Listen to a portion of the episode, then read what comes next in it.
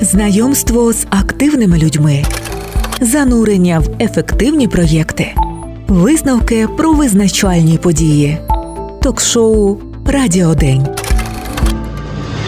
Вітаю усіх, хто о цій порі слухає Українське Радіо Одеса. З вами ведуча Світлана Стрельцова, і далі пропоную довідатись, як ветерану відкрити власну справу на прикладі досвіду Антона Желоніцина з Чорноморська.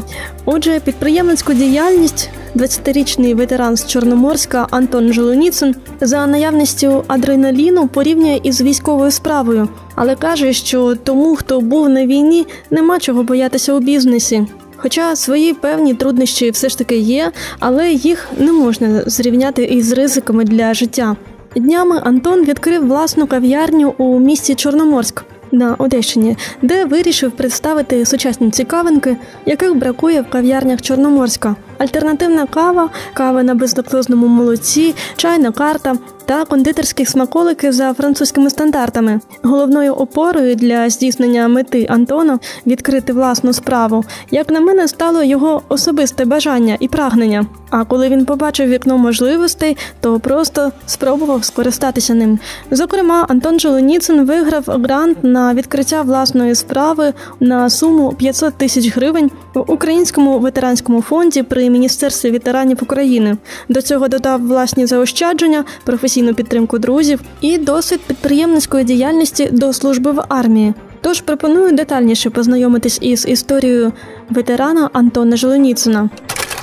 Доброго дня, пане Антоне. Розкажіть, будь ласка, поділіться, як ви, коли вже відкрили кав'ярню, вам довелося великий шлях пройти до того, як її відкрити, і от вона вже відкрита. Чуття, чи вдалося досягти того, чого хотіли, чи виправдалися ваші очікування? Так, доброго дня. Поки що ми на старті. У нас ще багато чого нам буде потрібно додати в кав'ярні в плані декора та і в плані Наприклад, у нас ще буде вчені церемонії. Враження від відкриття вони звичайно дуже добрі, тому що я цього чекав півроку. Це була дуже важка робота. Наші гості міста та мешканці міста заходять, кажуть, що у вас тут дуже уютно, комфортно. Звичайно, ми ще не продаємо 333 чашки кави в день, але до цієї мети ми прагнемо та будемо вдосконалюватись та робити все краще і краще. Що дало розуміння, що от вже можна відкривати кав'ярню, що от вже готово. Е, якщо ви кажете, що ще роботи є, які треба виконувати далі? Ну тому що в нас основна робота це робити каву. Десерти в нас є. Також у нас пропозиції кава на безлактозному молоці, на рослинному молоці. У нас це все є на даний момент. Тому вже ми відчинили, щоб люди та гості міста вони вже звикали, що тут є кава, що тут є смачна кава, котру можна зайти, попити, комфортно посидіти. Ось а усі остальні недоробітки вони будуть згодом. У кожного бізнесу є те, що можна доробити. У нас це також є. От. Але на даний момент нічого не заважає для того, щоб люди прийшли та попили дуже смачну каву та скуштували один з найкращих десертів в Одесі, тому що у нас постачальники та кондитера вони саме з Одеси, вони навчались в Франції, в Італії. Зараз вони розробляють десерти для ресторанів, та нам так повезло, що і під нас вони підлаштувались та розробляють десерти для нас. А як з'явилася ідея відкрити саме кав'ярню, і саме як створювали концепцію, якою вона має бути? В березні 23-го року почалось моє звільнення. Коли я повернувся, десь літом, звичайно, я відходив від війни. Та мій е, дуже добрий друг Олександр Голопотелюк запропонував мені таку ідею, як Український ветеранський фонд, що вони надають гранти для бізнесу, та запропонував мені, як потенціальному підприємцю, відчинити свою справу. Я дуже розбираюся в каві, саме в кав'ярнях, тому що у 16 років в мене були вже свої бізнеси. Я вже допомагав своїм друзям з кав'ярнею. Мій бізнес е, він був створений саме на продажі на морі. У нас продавались там, якщо ви знаєте, у нас по Одесі ходять, там продають різні там напої, різні солодощі. Та мій саме бізнес був створений на цьому. У мене друга була кав'ярня, де я йому допомагав, вів облік фінансовий. Коли його не було у місті, я був замість нього. Заступником своєрідним. Як з'явилась концепція саме такої кав'ярні? Які фішки, в чому вона відрізняється від інших? Чим ми відрізняємося від інших? У нас є альтернатива кава. В нашому місті альтернативної кави майже немає. Потім ми збираємося додати чайні церемонії. В нашому місті також такого нема, але люди котрі полюбляють чайні церемонії та взагалі дуже смачний чай. Таких людей мало. А... Також ми надаємо безкоштовну каву для військових, поліцейських робітників пожарної служби, медиків та працівників газової служби. Також в нашому городі цього немає. Ми робимо свій соціальний внесок, можна так назвати, що це підтримка для наших військових, для наших робітників, тому що їх робота дуже важка, та їх треба підтримувати. До того як ви взяли участь у війні, ви займалися тим, що допомагали другу вести справу у його кав'ярні, так? Я правильно зрозумів? Це одна з небагатьох моїх справ на різних роботах. Працював У мене досвід з малечою, то що я займався підприємницькою діяльністю. У мене є така історія дуже смішна, яку мама дуже часто згадує. Те, що я коли був у садику та у школі, ну мені мама здавала собою там якісь цукерки, та я їх перепродавав будь то садик, будь то школа, та постійно був, так скажемо, наказаний за цього. Або у директору сидів в кабінеті, або у садику. Мене вихователька дуже часто за це відчитувала. Ну, це, до речі, дуже крутий опит, але я вважаю, що це невмісно, звичайно, зі сторони вчителів за це наказувати, тому що це навпаки вже говорить, що у цієї людини вже дуже серйозні плани на майбутнє. Які труднощі, ну взагалі, як відбувався процес від е, подачі заявки на грант до моменту відкриття?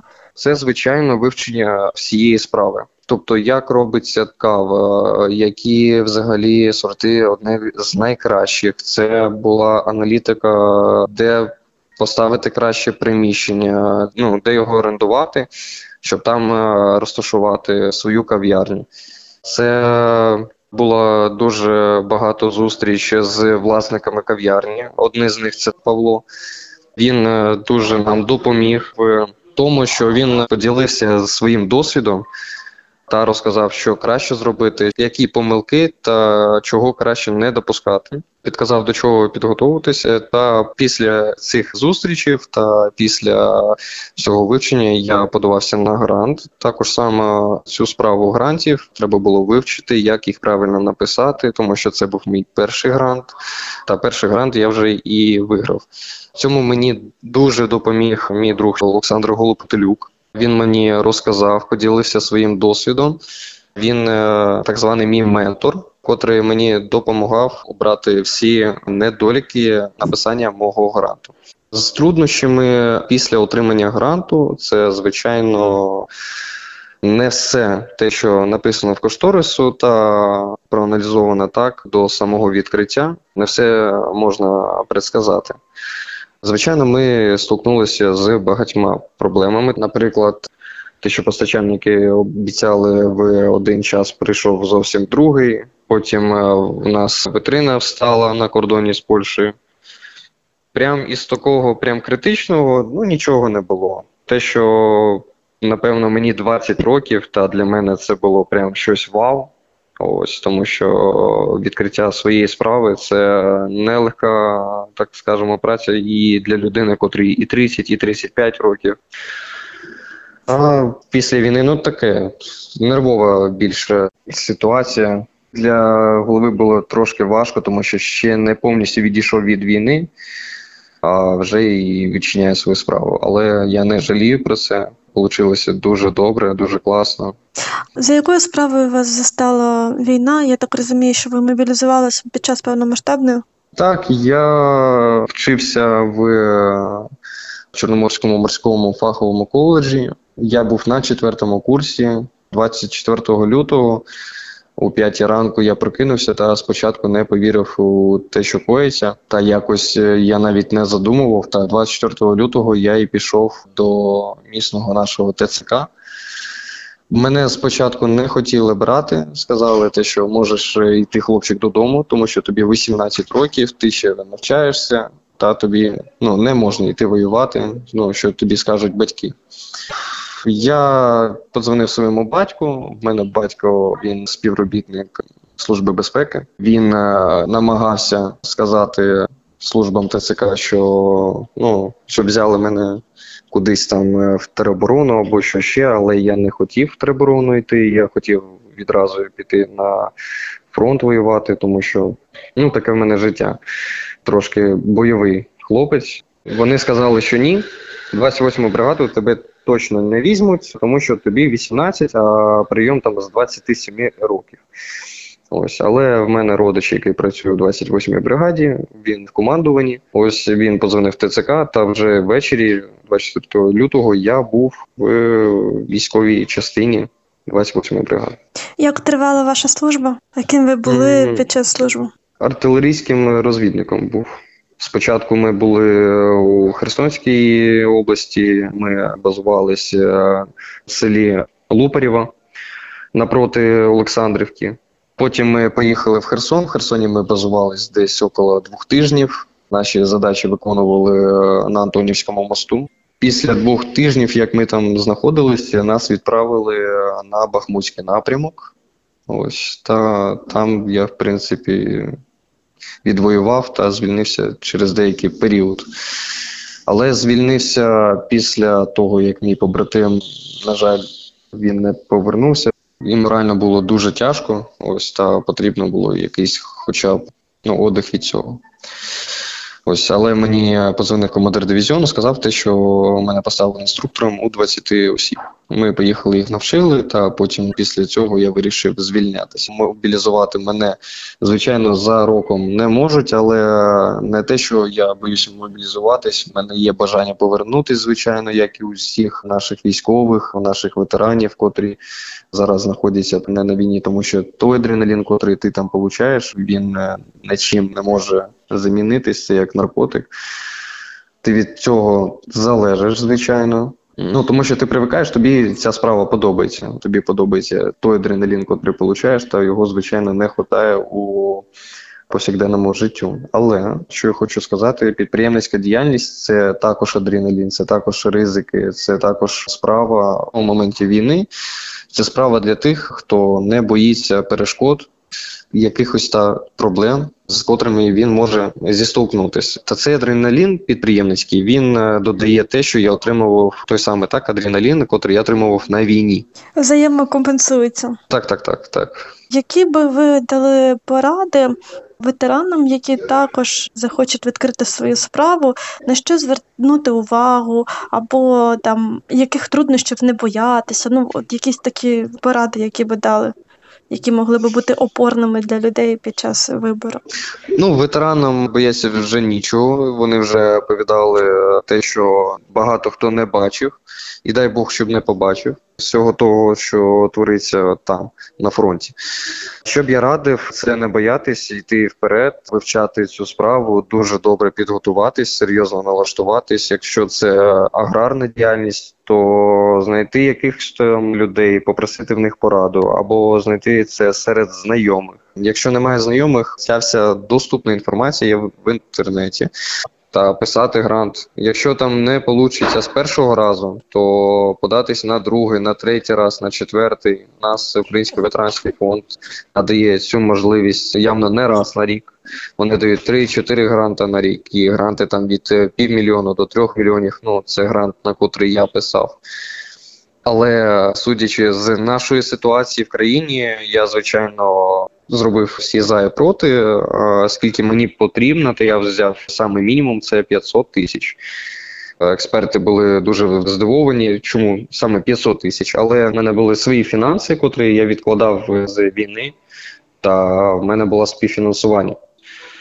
Також це як порада, тому що процент е, отримання гранту він повишається, якщо у вас є співфінансування, і воно не менше. Ну, в мене, наприклад, співфінансування десь 30% це записано у кошторисі прописано. Але по факту в мене співфінансування вийшло більше ніж 60-70% від гранту.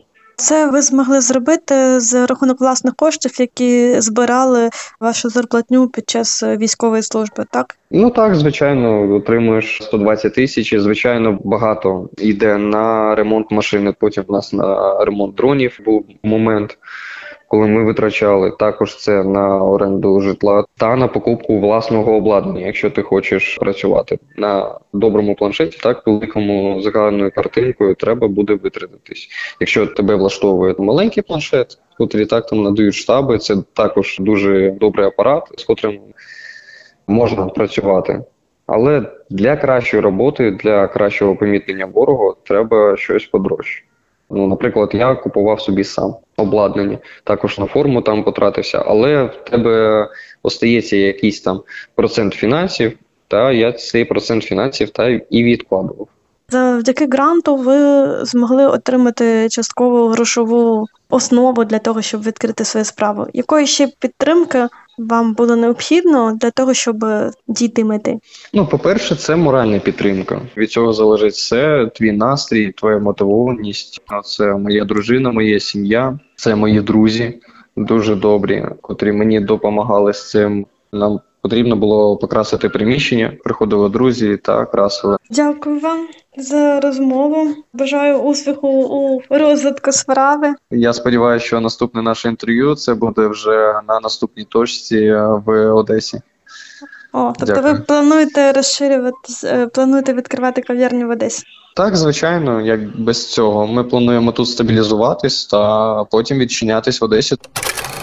Ви слухаєте Українське Радіо Одеса, і сьогодні ми познайомились із історією ветерана із Чорноморська Антона Желуніцина, який у рідному місті відкрив власне кав'ярню за допомогою грантових грошей.